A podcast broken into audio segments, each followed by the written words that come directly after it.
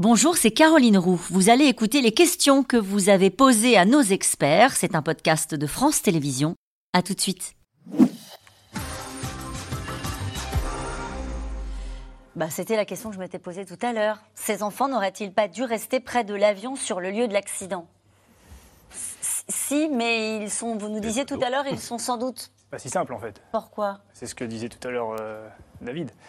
En fait, les, euh, effectivement, ça aurait été plus simple parce que la carcasse, le lieu du crash, ça- on imagine que ça peut être localisé plus facilement, Ouais. qu'ils auraient pu être trouvés plus vite. Mais est-ce que l'avion n'était pas sur un point haut, ce qu'on disait tout à l'heure, qui les a poussés à, à quitter pour aller chercher euh, de l'eau? Mhm. Est-ce que euh, le fait qu'il y ait des, des- des- des cadavres dans l'avion, puisqu'il y a Ouais. des gens qui, en- qui- qui sont morts, euh, n'attire pas euh, Les peut-être, prédateurs. euh, Les prédateurs, les etc. félins. En fait, tout ça, c'est pas si simple. Il y, avait de la farine hein, dans l'avion. Ils ont récupéré quelques vivres hein, dans l'avion, la farine de manioc, vous me disiez tout Oui, à l'heure. hein. Euh, le plus extraordinaire dans cette histoire, c'est que ces enfants n'aient pas rencontré d'animaux carnivores, non? Peut-être les ont-ils rencontrés, on le saura quand ils seront euh, débriefés.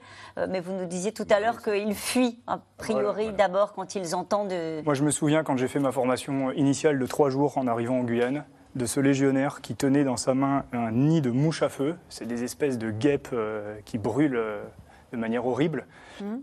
Et qui disait si vous n'attaquez pas la selva, la selva c'est le nom de la forêt, en, en brésilien ça veut dire forêt d'ailleurs. Si vous n'attaquez pas la selva, la selva ne vous attaquera pas. Et ça m'a vraiment guidé pendant mes deux ans. Ça veut dire quoi ne pas l'attaquer? Parce que vous avez des Euh, machettes et vous y allez pour avancer. Oui, mais en fait, Ça veut en, dire en gros, quoi, ça ne veut pas dire que l'attaquer? vous voyez un serpent, eh ben, plutôt que d'aller euh, l'embêter ou d'essayer de le tuer, euh, vous vous arrêtez, vous contournez Bien et sûr. vous passez. Et les, les animaux carnivores, c'est pareil. Si vous n'allez pas à, à leur contact, il y a peu de chances Voilà. que vous les voyez. D'ailleurs, moi, j'en ai pas vu. Non, non, mais on en voit très rarement. Et si on ne va pas sur leur territoire, alors bien sûr, si vous allez sur un territoire, et je vous assure que même pour un étranger comme moi, c'est très odorant.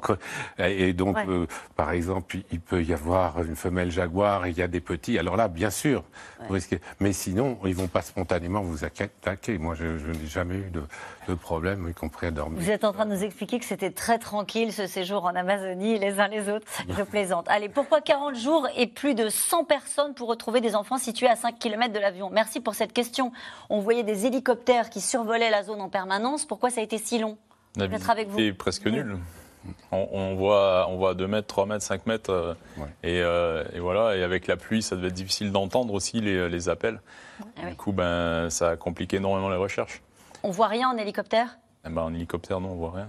Ah, Non? la canopée est quasiment imperméable. hein. Et on n'entend rien quand il pleut. On n'entend rien. Ouais. Ça, c'est très, très difficile. Et il pleut souvent. Alors, en ce moment, oui, en plus. Allez, une question de Wadid. Euh, vous avez cité beaucoup de problèmes, mais pas la fatigue et le sommeil. Pourquoi?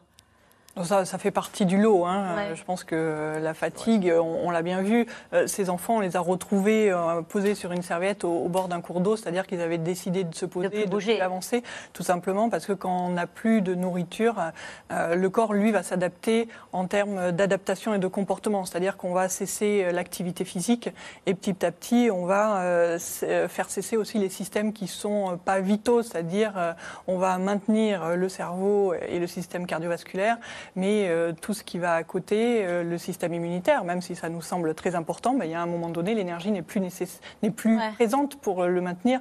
Donc on va avoir une vulnérabilité accrue aux, aux infections. Donc là, leur stratégie, parce qu'ils ne pouvaient pas plus continuer à les lancer, c'était de se poser, maintenir un point d'eau et attendre.